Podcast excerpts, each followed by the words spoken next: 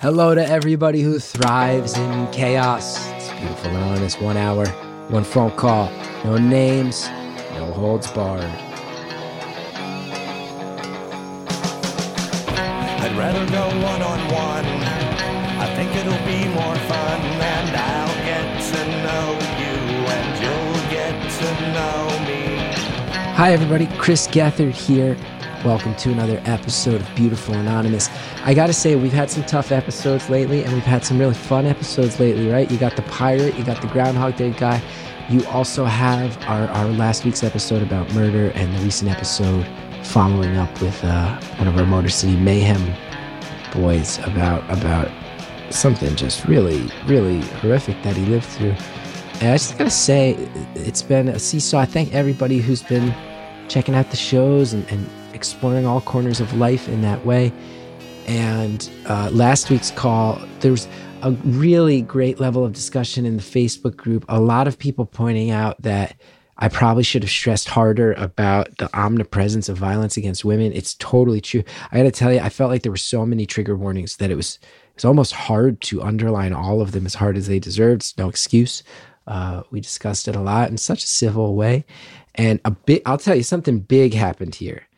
And hey, Tanya from Motor City Mayhem, if you're listening, you're going to be amazed by this.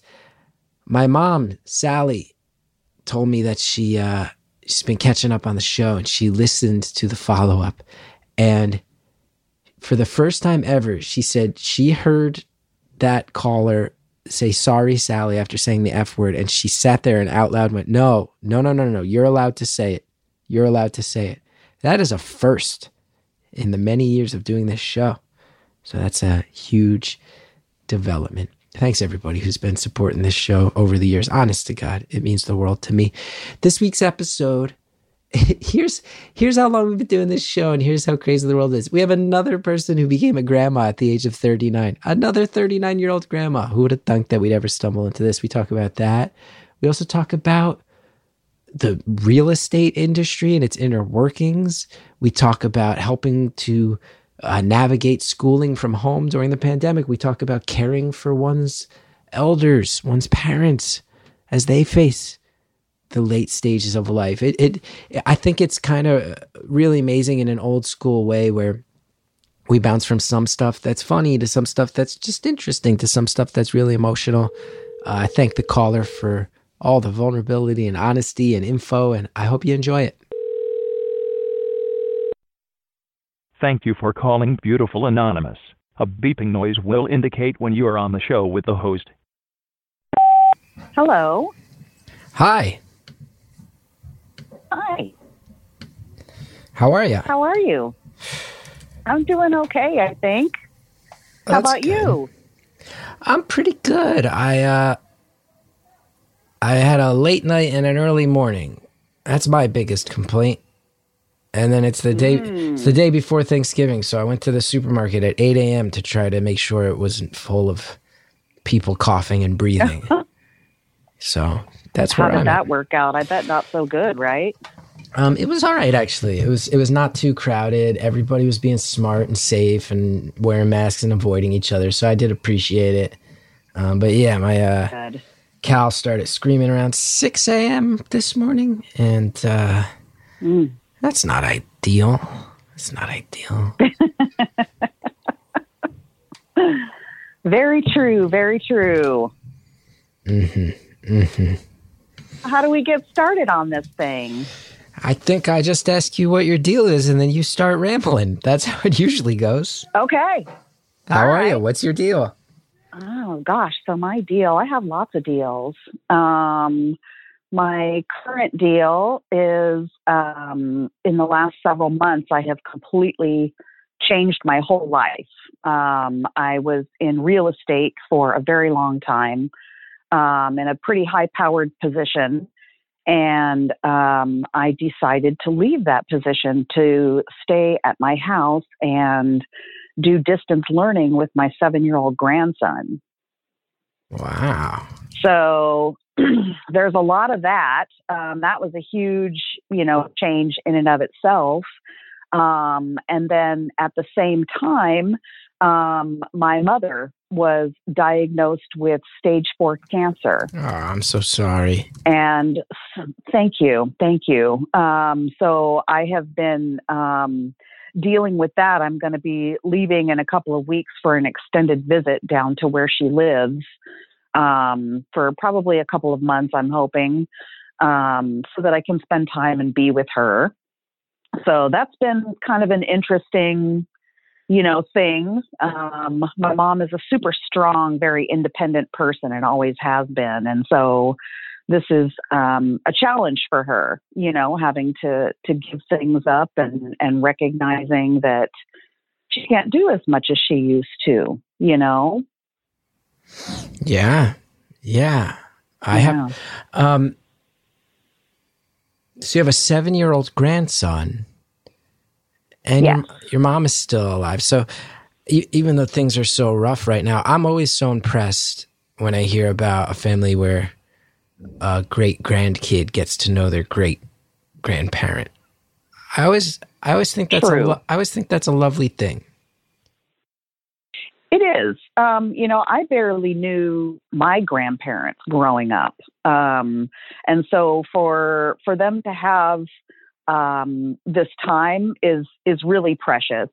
Um, and you know, it it also speaks to I think uh, mostly my child having children early. um, you know, he he started having his babies uh, right out of high school. Oh wow. So um, that made me kind of a young grandma. I was 39 the first time I became a grandma. oh wow. So um, yeah, now, do you know we have an episode called 39 Year Old Grandma with another 39 year old grandma? oh yep, I've totally listened to it, and she is a hoot. I loved her. Oh my goodness. We got to get yeah, get I was uh, just we got to get you Get two on the together. phone together. Yeah. yeah, it was two weeks before my 40th birthday that my first grandchild was born. Oh wow. I mean, and and was this was your son in a relationship where that was the plan or was it something that he stumbled into? Um, well, I think honestly that they planned it. Uh, they were young. Uh, he had been in a relationship with um, my grandson's mother for about two years uh, when they were in high school, and um, and I I believe that he convinced her that having a baby was the way to seal the deal.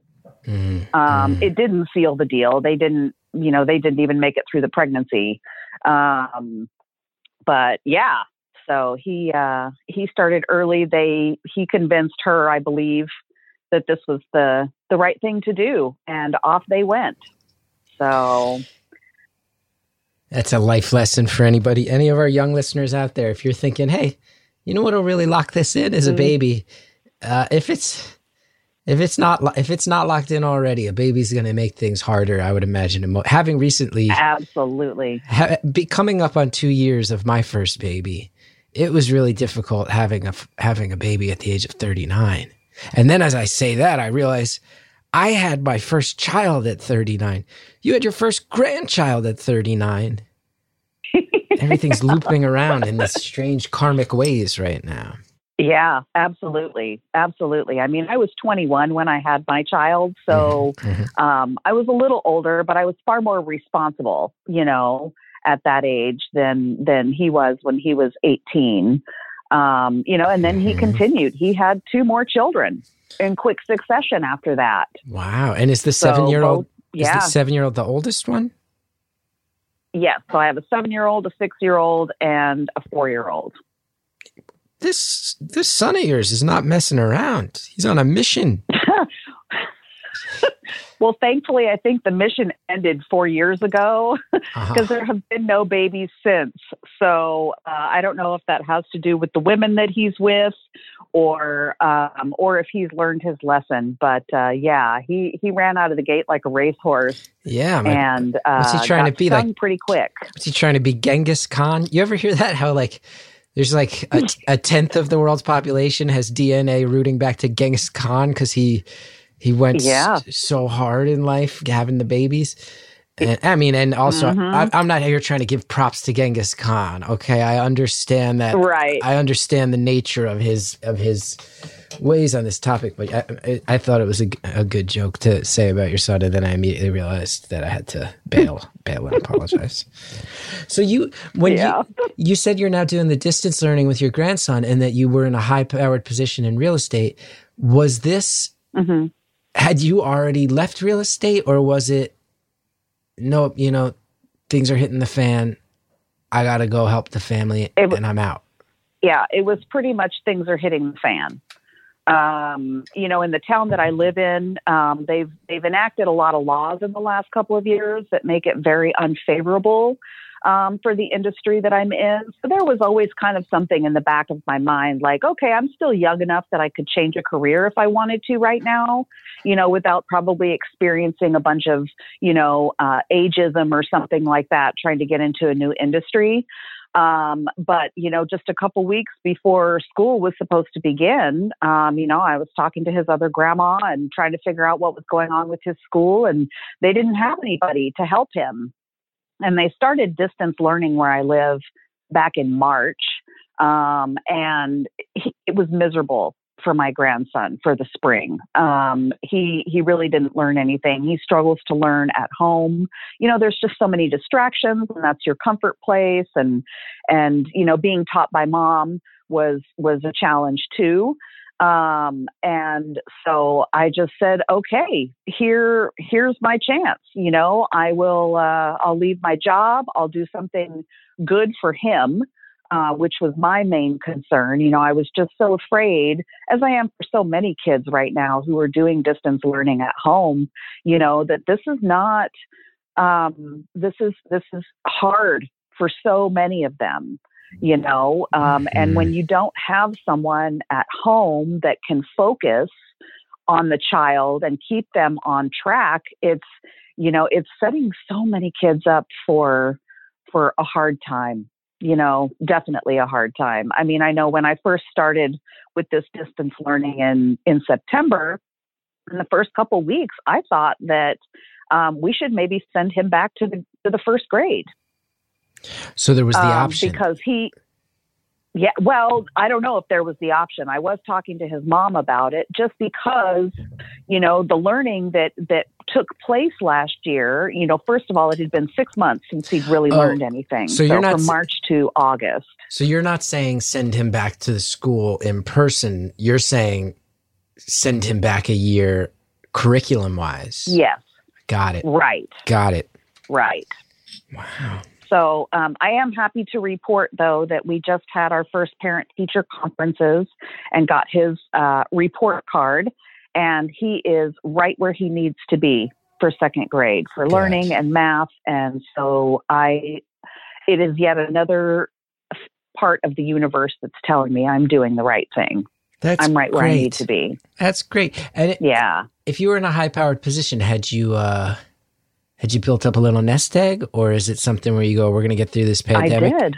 oh that's good so are you I did. I built up a small nest egg. Yep. And then and then I just said, you know, I I'll uh, I'll live off of that. You know, I talked with my partner and and he was fine with it. Um, and you know, I just the benefits are are far outweighing any sort of negative. You know what I mean? hmm hmm And are you going to go back someday when all this is over, or is it early retirement, or I got to find a new track in life? Uh, well, I will. Yeah, I will go back to work. Uh, I just won't be in real estate anymore. So I am. Uh, a lot of my job also led me into the human resources arena um, throughout the years, and so I think that might be where I'm going to focus now. You know, I'll get a get a little certificate so I don't have to go back to college, and uh, and then start all new. I love a little certificate. That's good. New start. Now, listen, you're out of the game. I mean, we have so much to talk about. You've brought up a number of things Yeah. already that are like, oh, there's so much life to explore here. But before we get into anything else that's like emotional, now that you're out of the game, can you spill the? I got some questions about the real estate industry. Are you willing to spill a little tea on this one? okay, let's go. So I'm thinking, I'm sitting here. What's the What's the standard broker's fee? Remind me of this. Uh, it, well, I think it depends on the area that you live in. Um, Mhm, So I'm on the West Coast, and it's uh, right around five percent. Right around 5%. Now, I'm horrific at math. So this means, Mhm. and is that both buying and selling? If you're the buyer's and seller's agent, 5% either way? Yes. Okay, so Now, sometimes if you're both, if you're the buyer and the seller agent, so it's your listing, yeah, then you you should cut your fee down. right, right, of course. Yeah. So wait, so let's say again, different areas, different real estate prices. Got it. But I'm just going to pick a number that's easy math wise for me. So let's say you sell a $500,000 house. This means that the broker who facilitated the sale is getting 25 grand. Yeah. And this means, okay, again, so if I'm doing my math, so uh, so if you sell one house a month, you're making 300 grand on the year? Am I doing the math yeah, on that, that right? sounds right. Yeah. But you've got to be be selling five hundred thousand dollar houses. sure. Sure. But you know, most places or a lot of places are not five hundred thousand dollars. You're looking at. I mean, I would say the median here is probably closer to five hundred thousand. Yeah, I also my experience is in like the New York metro area real estate market where Mm, you look you go on Zillow, look up a one bedroom apartment in Queens, not even Brooklyn or Manhattan, and it's we're talking three, four hundred thousand dollars for a one bedroom co op. You got to deal with a Yeah. co op board. And then the co op board might not let you move during a plague when you have a one year old. yeah, You're paying four hundred grand for terrible, that. terrible people. Yeah. Yeah, yeah. I mean, they were all nice. They were all nice. And then at the end, we were like, no, there's a plague. We have to go. Anyway, I've told that story here before. So, so if you're, if you're talented at being a broker and, and reputation spreads that you're good, and then you can come up with a workload that allows you to give it your all and really uh, ser- give those cur- c- clients the service they want, smile yeah, you only need to succeed at your stated goal once a month to do pretty well. Because also, if you're in a market, I would imagine if you're in a Yeah. market with real estate that va- costs less than that, it also means that the cost of living is less than a five hundred thousand dollar real estate market. So you're still doing pretty good, right. Yeah, man. And how yeah. many? Real estate is lucrative, and it's when you when you get into that point where you know you do make a name, and so all of your clients that are coming to you are referrals. Um, you know, you don't have to market yourself anymore. So things just walk in the door, and then you just have to handle it from that point. And when you've got the customer service and things like that, then it makes all the difference in the world. So when I see, like, you know, you drive around a neighborhood where you see, you realize, like, you'll see, like, I remember in Jersey, it was always white shirt realtors, realtors, white shirt, white shirt, white shirt. I don't know how, and then you'd see, it, would be like, White shirt. uh, white. And then you'd be like, every listing, I don't remember the actual names, but you'd just go on these streaks where it would be like, oh man, like, uh, you know, like David, you know, David Sanders. Everywhere, every block I go down, every house is this guy, David Sanders. This guy's having a hot, this guy's having a good year. So, it, oh my God. That's a good racket. Yeah, and then people do, like you like you said, they focus on neighborhoods, right? Yeah. And so then, you know, you bring good neighbors to somebody else, and then they think about you when they're going to sell their house in a couple of years. Ah, this racket. I wish I was involved in a racket. I guess comedy's kind of a Yeah. racket, but real estate's a racket. Yeah. You can have like like in baseball, you have a 300 batting average. You fail 7 7 out of 10 times and you're having a great season. Real estate, you can have an even lower batting average, huh? hmm Yeah, you can.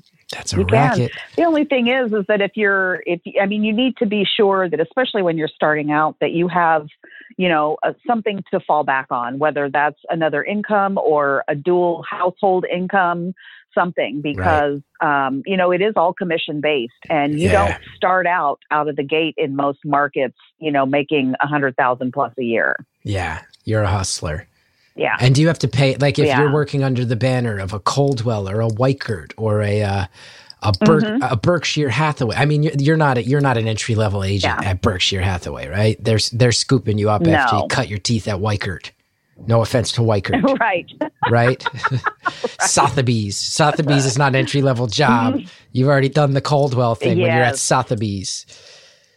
But exactly. so you're oh man. Oh man. That's a racket. Hustlers. But then when you lock it in anyway, I find it very fascinating. Find it very fascinating. I just yesterday saw my realtor. I did too for about oh yeah, no, you said 25 years. I said I did too for about 25 years. yeah. so you I- saw your broker yesterday? he was giving out Thanksgiving pies to all his clients, and I said, "Yeah, I'll take a pie." And Yeah. I had my wife good. laughing. I'm gonna say his name because I, I, I actually he like I, we clicked hard and we really liked him. Like we were like, this guy's legit, just a cool guy, and he was like Nice. in like he. Uh, He's just a good guy, and he was really good to my son. And, and but he has a very specific name. And if you're in North Jersey, hey, I'm going to give him a plug. There's this guy Xander Oldendorp, which is such a specific name, and uh, his family runs like a real estate group, and he helped us out immensely. And he was really patient, kind with us. So I don't mind saying this guy's name. I think he would love if he finds out I plugged him. But I had this plan. I was, Oh, yeah. I was making my wife laugh so hard because I was like, here's what we're going to do. We're going to pull up to the curb where he's giving away these pies, and I'm going to roll down the window. And before he can even say hello, I'm just going to go, give me the pie, Oldendorp. And then I'm going to grab the pie and I'm going to peel out. and my wife was like, you have to do that. And I was like, I don't know. I'm going to feel so bad. He's never going to speak to us again. She's like, it's so funny though. I was like, I don't know. I've got the balls to do that. And then we pulled up and I altered it. Instead of give me the pie, I go, I'm here for my pie, Oldendorp. And just no one heard me. He didn't hear me. My wife oh, didn't Oh, hear. no. When we shut the window, we talked to them for like 15 minutes. And then when we went to drive away, I was like, I said it. He didn't hear it. My wife was like, You did? I was like, I shouted, I'm here for my pie, Oldendorp. And no one reacted. I felt like an asshole. Give me my pie, Oldendorp. Get out of there. But that's when you, the high end places will do that, right? The high end places will go, Hey, come swing by Thanksgiving. We'll give you a pie. Give you a Oh, pie." absolutely. And then even when you move in, you know, they need to give you gifts when you move in. There should be stuff waiting for you at your house. they said they told us to set to let them know and on our first night they would send like a a good dinner and i bet it was going to be awesome but then it took a you know our whole move because of the covid co-op board combo got delayed by like two Mhm. two and a half months and we were like just get us in the house you know so we didn't we didn't Yeah. i should call him up and be like oldendorp you never gave me I want My my, din- dinner. I want my dinner. And you know what? It's, Yeah. it's six months in Oldendorp. I want a creme brulee at the end now. I don't care. Oldendorp. If you're gonna make me wait six I months on it. my dinner, Oldendorp, I'm getting dessert too, and an app, and an app. I want a burrata and a creme brulee, Olden Oldendorp. Yeah. Yeah. Creme brulee is my favorite dessert. Absolute Oh. favorite. Mine too. Mine too. It, part of why I Mm. knew I needed to move out of New York was there was a bakery in my neighborhood, and I once bought a creme Mhm. brulee from it and ate the creme brulee while I was walking home, and I was like, "Oh, th- I'm turning into a monster." And there's too much. there's too much good food available just on every block in New York City because I can't be just casually eating creme brulee. That's a special treat for Mm, once in a yeah. blue moon. Can't just be like Exactly. treating a creme brulee like a Clif Bar you grab at a deli when you don't have time for lunch. Yeah. Okay. Okay. Don't cheapen the creme brulee, Chris. Don't cheapen it. Yeah, and don't don't don't. I just felt I like threw. I finished it on the corner and threw it in the garbage can because I don't want my wife to know I ate a creme brulee as a grab and go item. And I'm like, if you're hiding your creme brulee consumption from your wife, it's time to change some things. So we moved to Jersey. Indeed. I gotta pause there. I can't tell you how real a feeling that was. This is not that's this is not even a joke. It's just a real feeling where I went, time to go. Time to go. New York City, I love you. Time to go. Anyway, it's time for us to go as well because we got some ads. We'll be right back. Thanks to our advertisers who help us bring the show to the world. Now let's get back to the phone call. And I'm like, if you're hiding your creme brulee consumption from your wife, it's time to change some things. So we moved to Jersey. Indeed. Indeed. Now, listen, we've had our laughs. You've given me some uh, inside looks at the real estate. We've talked about being a Mhm. young grandma, which we've talked about on the show before, but you've broken it down on your end. yeah. Now, you're gonna. It sounds like you. If I remember right, you said you're going to go be with your mom. as She's dealing with this. Uh, yes. With this severe bout of cancer, so you're going to stop helping with the remote teaching with your grandson. I'm sure that must be nerve wracking as you see that it's led to improvement. Let alone how nerve wracking it is Yeah. to walk into seeing your parent struggling with such a, a heavy thing. Yeah. It was it was a really hard decision for me to make to leave for an extended period because teaching him is so important to me. Um and it was funny, I was talking to a friend of mine on the phone and she goes, "Why are you even worried about this? He's going to be fine. It's 6, you know, 6 weeks, 8 weeks. This is it. This is all you have with your mom." Mm. And it just clicked for me. And I thought, yep, you're absolutely right. I don't know why I've been fretting so hard about this. So I had made a trip to see my mom um, in late October, and she was diagnosed in uh, late September. So a month later, um, and I was there for five days, and um, she had already gotten quite weak. Um, so yeah, it's it's it's been hard, and and since leaving there, you know, I have to FaceTime her now every day so I can see her face and you know talk to her. So it's it's going to be a big deal in a couple weeks going down there for so long. And I'll ask a sensitive question. Have the have the doctors said if this is a, a terminal situation in their view? They, yes, I'm yeah. so, my sorry. mom is actually. Thank you, thank you. Some minutes it's harder than others. Like I spent most of yesterday crying, and and right now I feel kind of settled about it. Um, but that'll probably change later this afternoon. But by the time, so my mom has actually had a couple of bouts with cancer in her life. So this is not her first rodeo. Um, you know, back, gosh, close to 30, a little more than 30 years ago, she had breast cancer. And then um, within 10 years of that, she had lung cancer. And my mom has been super healthy um, as an older adult. So, um, you know, she would exercise. She did like the um, Ruth Bader Ginsburg workout. She had a trainer at the gym, so she would go to the gym four or five days a week, and she was eating really well. She's a, she was a, a vegetarian, vegan. Um, I know those aren't the same, but it depended on the day with her. But very much a plant based diet. You know, um, they say when you get older, it's it's great. You know, for aging when you have a social network and things like that. And so she had built all of that, and it just I don't know, it was just so shocking, kind of out of the blue.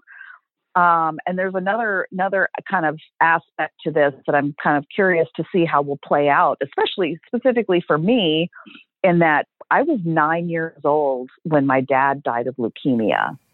oh wow. And so, yeah, for a lot of years after that, I was always afraid that my mom was going to die. But I haven't been afraid of that for a long, long time, you know, probably 25 years or so. And it was almost like it wasn't ever going to happen. I mean, I didn't really consider it, you know, until now. So um, that's another mental aspect, at least for me.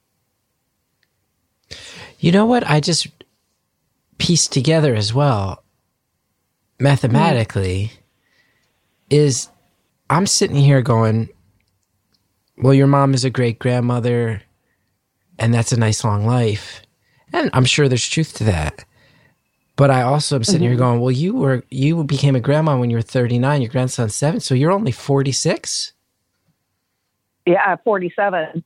That's Yeah. that's it's that is it's not the situation I envisioned in my you know you hear that a great grandma is in this situation you Uh-huh. think oh that's someone who's had a really long life and like I said I'm sure a long productive life full of beautiful things but then I'm going Mm-hmm. oh 46 can be relatively young to lose a parent still and and I just Yeah. I just pieced that together that the impact of that is uh is different than what I had in my head based on what we discussed earlier. Yeah, yeah. I've still got a lot of life to live without without a parent, and then with that, I have two sisters and a brother, also, who are kind of going through this. And um, if you want, we can get into all the messy family dynamics, or we don't have to. That's up to you. I mean, obviously, it's quite the tease, but whatever you're comfortable sharing. Yeah. Well, you know, I mean, families are are families. You don't get to choose who's in your family, and um, we have kind of an interesting dynamic, at least sibling wise. So I'm the oldest, um, and my brother is the youngest, and then between us are my two sisters who are identical twins. Mhm. So I live far away. uh, my two sisters live about two hours from my mom. My brother's about three hours away. Myself and one of my sisters are the only ones who have even been in on speaking terms with my mom for four plus years. My other sister hasn't spoken to my mom since 2016, and my brother and my mom haven't spoken in probably close to 10 years. Wow. And so things yeah. So things are a little complicated there. Um, it's you know family dynamics. We've all kind of gone through periods and i say we all my sisters and my brother and myself uh, with my mom where we have had periods of time where we go without speaking to each other for whatever reason. You know we all think we have valid reasons. Um, and it's it's unfortunate. Um, my my long period of time not speaking to my mom ended when I was in my mid twenties, um, and since then I have had an amazing relationship with my mom. I love her; she's one of my best friends. Um, but prior to that, she was definitely not a, a friend of mine. Uh, we we butted heads the whole time I was a teenager and into my twenties. Um, so that's one thing that I'm super grateful for is that I have had these last you know, 20 plus years where there has been no fighting or arguing, and I can just love her and know her as a person, you know, and vice versa for her. Now, So, yeah, so I'm trying to navigate like with my sister and my brother. You know, do they want to talk to my mom? Do they want to see my mom? Does my mom want to talk to them? What does this kind of look like? So it's tough because my sister is feeling incredibly remorseful and wants to see my mom and talk to her. Uh, but my brother is not. He has no remorse. And that's tough to deal with. yeah, and a bad Yeah. for you to have to kind of be the point person between all those, between that. That's like a tangled web for you to have to. A to- little bit. I mean, my mom hasn't asked me to, you know, kind of be the go between. I feel like I'm, because they all live there in the same state and they visit each other more frequently, I'm kind of out here by myself. Um, so I kind of feel like I'm coming in trying to massage the situation a little bit. I mean, the bottom line is whatever my mom wants is what I'm going to try to make happen for her. Um, but she made me her medical spokesperson, you know, so that involves talking to them about what the doctors say and, you know, how she's doing and different things like that. Um, but yeah, it's just, it's so shocking, you know, how we can all grow up in the same household and have such different experiences and have it kind of end up differently. You know, I mean, we're all adults now, we're not kids anymore. And so, I mean, I know as an adult, I had to do a lot of work myself on on different traumas in my life, and of course, dealing with my mom and my family and stuff like that. But I'm an adult now, and I've done that work, and so I can accept and see, you know, I can I can accept that my mom was not a perfect person, that she had her traumas and situations growing up that you know, created who she is and how she acts or reacts to things. And just like she has raised us in a certain way, you know, and so I can kind of forgive that or forgive those kinds of things or accept those parts of her, um, you know, that aren't the best. Just because I have that maturity and it just doesn't seem like my brother does, which is so unfortunate. Right. I also have to wonder because you would you would hope that your brother could find it in himself, especially right now. Um, there is also, you know, you've you've kind of indicated this, but if if three of your four siblings have had um, stretches like this, it sounds like your mom maybe has some has been a little bit of a, a tumultuous person over the years. You'd have to you'd have to imagine. Mm-hmm. So tumultuous, I wouldn't say in terms. So when I think of tumultuous, I think of like you know, uh, yelling and screaming, and you know even potential violence. And I wouldn't say that that's the case at all. Um, but my mom was was she's. It's very easy for her to shut off her relationships. Mm-hmm. Mm-hmm. Um, you know, and that's a protection mechanism for her that she she had to have growing up. Um, and I've I've gotten some of that from her. Um, it is very easy at times for me to just say I'm done and that's it, and I would never, you know, speak to you again. Um, and that's that's more just it's yeah, it's just pr- a protection mechanism more than anything. Wow, what a bad spot to be in.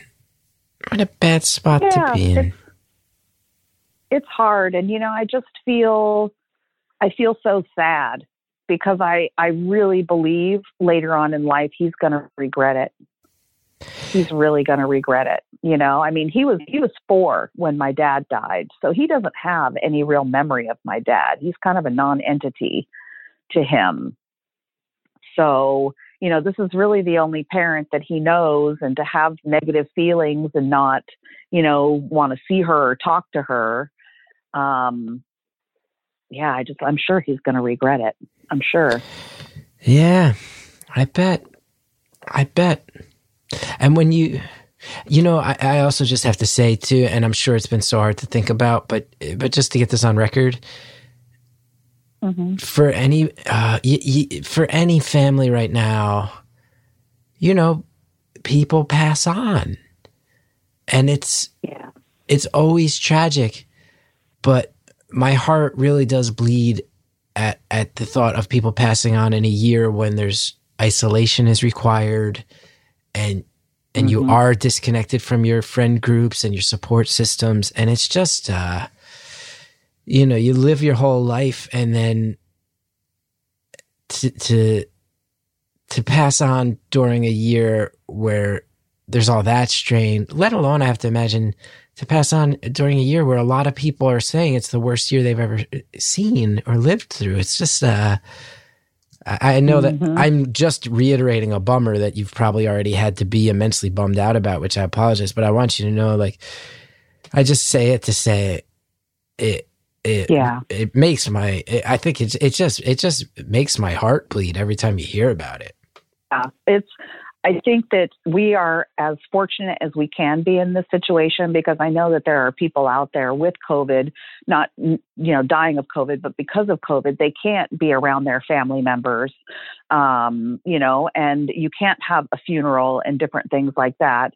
Uh, my sister has um, has quite a large house and in a couple of weeks um, after i get over there we're going to be moving my mom over there um, so that's it's in a totally different town. It's in my sister lives out in the country. My mom lives in a metropolitan city, so that's going to be a big thing for her.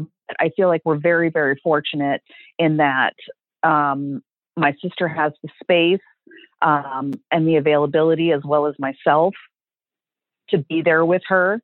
Um, you know, so that we can have that time with her before we before she goes you know i think we're in in such a fortunate situation. I can't you know imagine that i mean my heart just breaks for the people who who may be going through something like this and can't be near their loved one.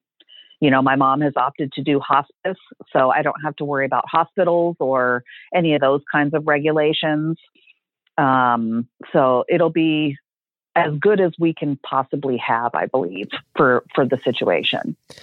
And is your mom at peace? absolutely That's good. Yeah, that's that's interesting that you say that because that's something that I've been noticing is kind of coming over her face in these last couple of conversations is this kind of it's almost like because she's been having to do a lot of work um, around moving in terms of switching her insurance and research and different things like that. Um, but seeing seeing her with a purpose again um, has brought some some life back to her uh, that was that was fading quicker. Um, but she has, when you look at her face, it's kind of like she has a, a glow about her. Um, and I, you know, I don't, I've never, I've never seen anybody with cancer glow. Um, she's not doing chemo or radiation or anything like that. So, um, that can't be it. But I feel like she's just finally, as things are getting settled, you know, she's really starting to be more peaceful within herself and i feel like that's coming coming out in in her face and the way that she looks um and that's good to see that's it's good to see it, it, in the midst of something that's that is the you know just horrible that that's a beautiful thought to hear about that and i have to mm-hmm. I have to wonder too you mentioned that after your dad passed you had a lot of you know, you had a specific and and relationship with the idea of death, and you indicated mm-hmm. that it maybe caused some panic. That I wonder, as you see the situation unfold, is it is it pushing those buttons? Is it bringing them to the surface, or is it introducing new things that might be, um, you know, developing a new mindset? I wonder. Well, that's a great question, actually, um, because I have had several moments of panic. Um, my trip that I'm making in two weeks, I was supposed to make at mid December, um, and I have moved it up and moved it up uh, due to panic. Um, you know, I, I um, had my partner's grandmother died of this very same cancer. And i know that you can be you know you can be relatively okay um, in terms of functioning and and all of those things. And then in one month you can go from being relatively okay to to actually dying. And so that's where my panic comes in is that i'm not there. And in two weeks she could be so much more sick than what she is right now now, there's no indication, nobody's saying that she's getting sicker or the time is near, you know, in two weeks, but I just get that panic. And I feel like it's because I'm far away um, and I can't do anything. So that's where that trip down there is going to really, I think, help with that panic piece and hopefully help me be able to focus more on her and her happiness.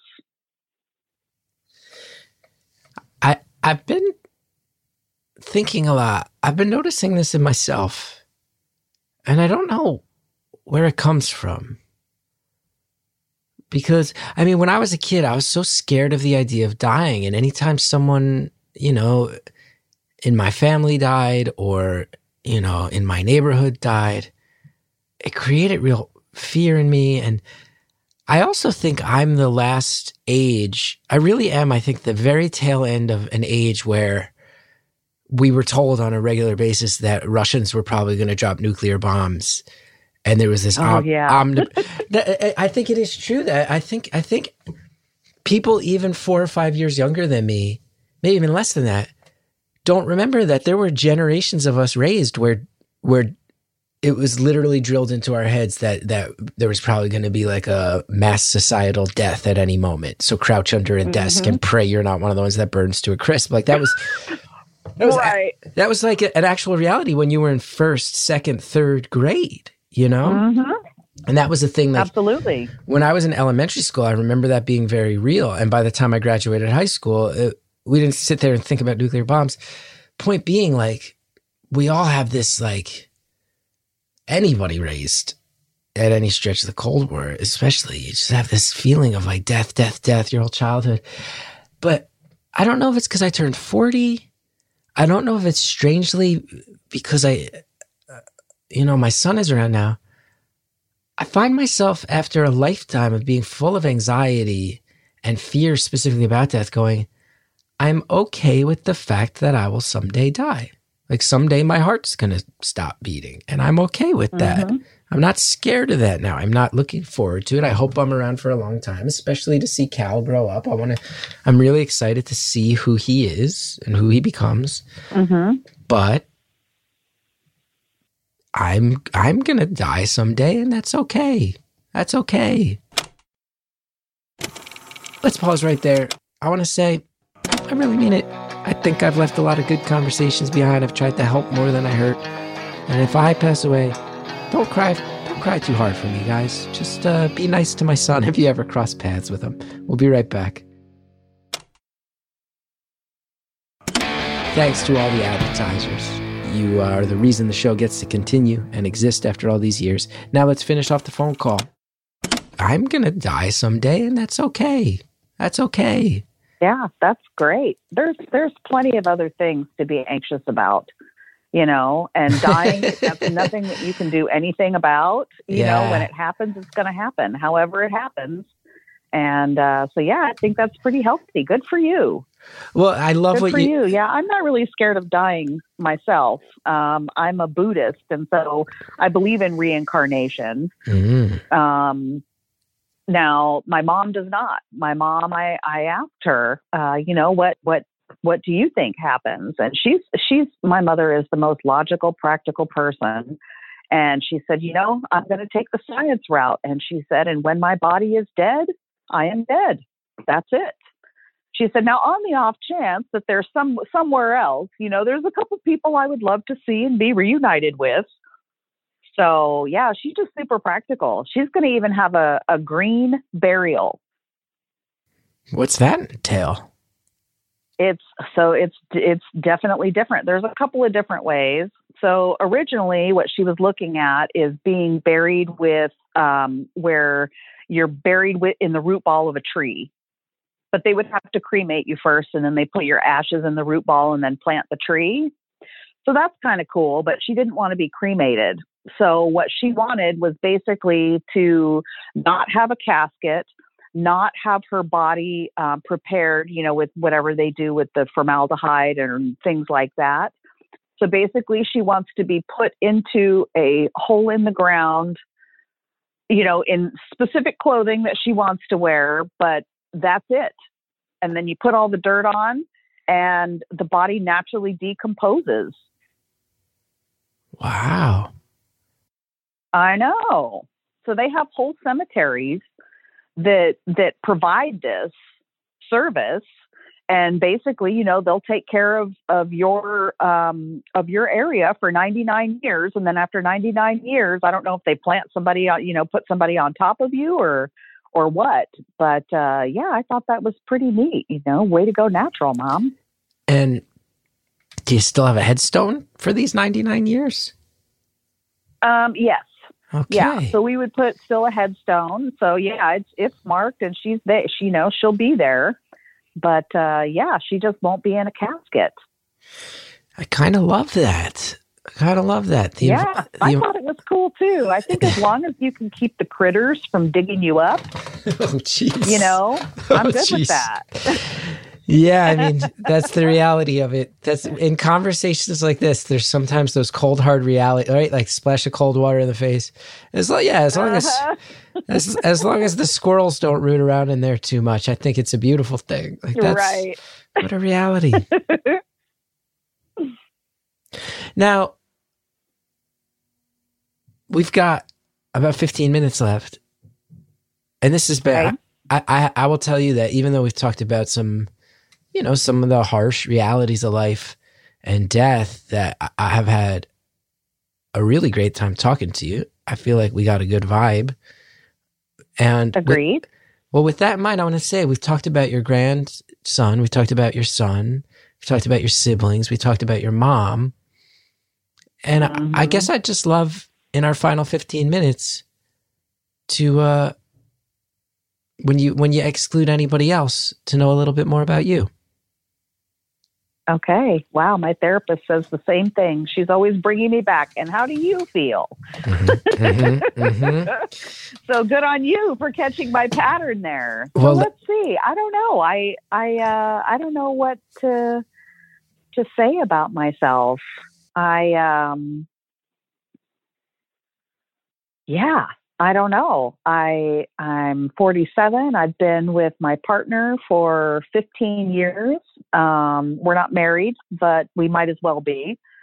Um, I have a little dog that I love, and let's see. I don't know. I just um, I think probably what I what I would most like to talk about for me anyway is just how hard this whole life transition has been in changing my job and you know usually everybody comes to me for everything. You know i used to have lines outside of my office door um, on a regular basis. And so kind of getting used to only one person now my grandson coming to me for things um, you know in my in my younger life i had a lot of chaos um, and much of it was you know just brought on by me as a teenager and not having the tools i needed to deal with life.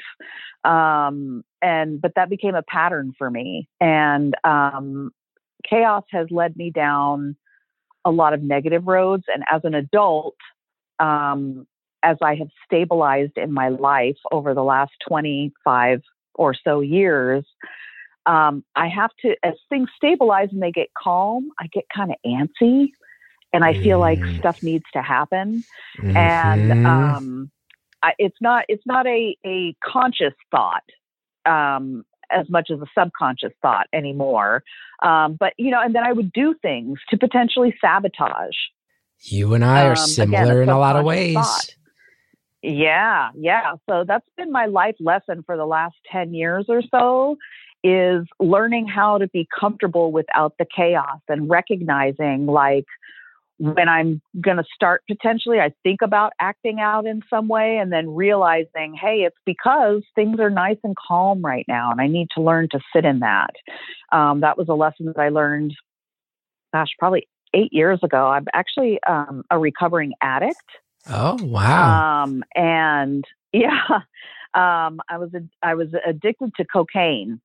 Um, so bad, bad, very expensive habit. Um, I have I've been clean since 2013. Um, but that was something that I learned in treatment was that you know that proclivity towards chaos and needing it and and being uncomfortable with with just calm and quiet.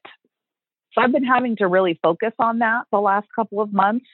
Um, you know, making sure, I mean, not that I don't need, you know, not that I need chaos now with my mom being sick and things like that, but really just settling down and, and being comfortable with the quiet and being comfortable with the fact that everybody doesn't need me because I'm finding that was kind of part of my, um, part of how I saw myself, you know, as, as yes, yes, I'm important because people need me. yeah. And now all those people don't need me anymore. Only one person does. I you can't know? tell you how much you are describing the exact mental struggle I've been having for the past couple years. It- you just really? well, because so I had the same thing, not a cocaine addiction. Which, by the way, I've never tried cocaine. I hear, Oh, don't do it. I hear it's one of Don't those things it. That's love it. I hear it's, I was just going to say, I hear it's a hell of a fun time until it isn't. I hear it's one of those Mhm. drugs. Now, but I did, I mean, I had my depression and I, I and that led to a lot of Yeah. chaos. And then, you know, I, I tried to quit drinking a bunch of times before I finally did. And I just go, nope, I'm going to have a weekend where I burn it down with the drinking. Let me go ahead in 2012. I'm going to do a bunch of drugs and screw up this whole summer. And then I, I, Mhm. I kind of learned, I think part of why I became an artist, because people will tell me, "Oh, I saw this old episode of your TV show where uh, you guys all built robot suits out of cardboard boxes and beat, actually beat each other up on camera on Public access TV. And I go, oh, I found art that embraced chaos so that the chaos became positive instead of it became Mm. productive. But now, yeah. Well, now my TV show's over and I don't have a staff of 70 people. And and I love that that pressure's Mhm. gone, but I just kind of hang out in the suburbs now with my kid and I love that. But I also wonder who I am. I also wonder who I am without that without all that chaos and without all that responsibility. And I miss it and exactly. I I miss it so much and I also never want to do it again. I never want the pressure yes. again. Oh my god. I'm, I feel you 100%. Oh, yes. It's that thing, right? Where you're hanging out with your grandson and you're helping to teach him math and his grades are getting better and you're going, this is all I need in life. hmm in the same way I'll, I'll go out in my yard in this in this nice house I was able to buy, and in part thanks to you, the beautiful anonymous supporters. Thank you for allowing me to have this career. And I play with my son in this yard, and I go, I am at peace. And then I also Yeah. go, but I have spent a solid 25, 30 years of my life thriving in a feeling of being completely unmoored. That's where I felt most comfortable. How do you Mhm. reconcile those things? How are you doing it? Because I'm doing a Yeah. bad I'm doing a bad job of it. So how are you handling it? You know, I'm just I just have to sit with it on a regular basis. You know, I mean when I when I mean I have dreams. I've had a couple of dreams since I since I haven't been working, you know, where it's just dreams like it was a typical work day, but I wake up and I feel so energized. I'm just like, "Yes, I was on." You know, I can rock it. I can still do it. Um, but you know, really it's it's the stress. It is the stress, you know. Yeah. Um I see people getting older before their time because of their jobs. It's that and I oh don't you're right. I don't want to be that person. You're right. I don't want to be that person. It's uh it's the dark Yeah. side. Right. I'm a capitalist. I've worked really hard and I've I've pulled myself up and I'm proud of that. And I've learned to stop apologizing for that. I had a friend of mine from Mhm. from my hometown. He visited me at my new house and I said, Yeah, don't make fun. It's like way more bougie than we grew up. He went, Dude, I've been watching you work harder than anyone I know for 20 years. Don't ever apologize for having a nicer house than you grew up in. I go, You're right. You're right. But um but I I forget where I was going with that. Oh, except to say that's the dark side of capitalism, right? Is that we define ourselves Yeah. through work as Americans and your job is who you are. And it's like, well, what if it isn't? And then people like me and you, I think, wind up yeah. sometimes going, I don't know. I honestly don't know who I am. I'm realizing at the age of 40, I, Yeah. I don't I don't fully know who I am. What a weird thing to realize. It is, but in a way it's kind of exciting too It is. because well, yeah, I mean It is. I And know, so you you. can look at things and you can be yeah, you can be afraid or you can embrace it and and say the world is open for me. What do I want to do? It's almost funny because as you describe that, you could almost go ahead and say entering the phase of your life where your schedule isn't locked down and you know where you're going to be. You wake up at seven in the morning and you know your whole schedule till nine at night and it's high octane, go, go, go, accomplish everything, kick life's ass. The boringness when you strip all that away is perhaps the most undefined chaos you can have in some Yeah. ways in a certain sense of the, now it's not it's not blowing rails and selling houses like you're the wolf of goddamn wall street it's not it's not that but it's a different type of chaos that has so much more potential and probably a lot more Mhm. beauty and grace to it Absolutely. You were living that Absolutely. you Yeah, were living that wall time- street life though you were living that wolf life huh Yeah. you yeah. were you were howling So, at the and- goddamn and moon yeah. And you know, I I really thought that's what I wanted. I thought it was. I mean, I worked my entire career to get to where I was when I left. And uh, it's it's hard to get to that point in your career where you finally have made it and realize that that isn't what you want anymore. mm-hmm mm-hmm Yeah.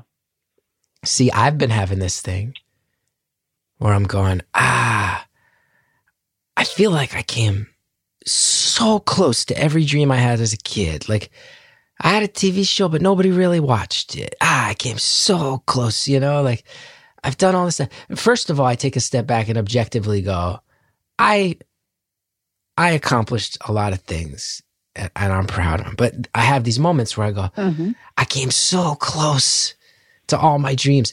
But then I, I tell you, I sit and think about who I really am deep down and I go, coming close, coming that close was kind of always my dream in a weird, twisted way. Yeah.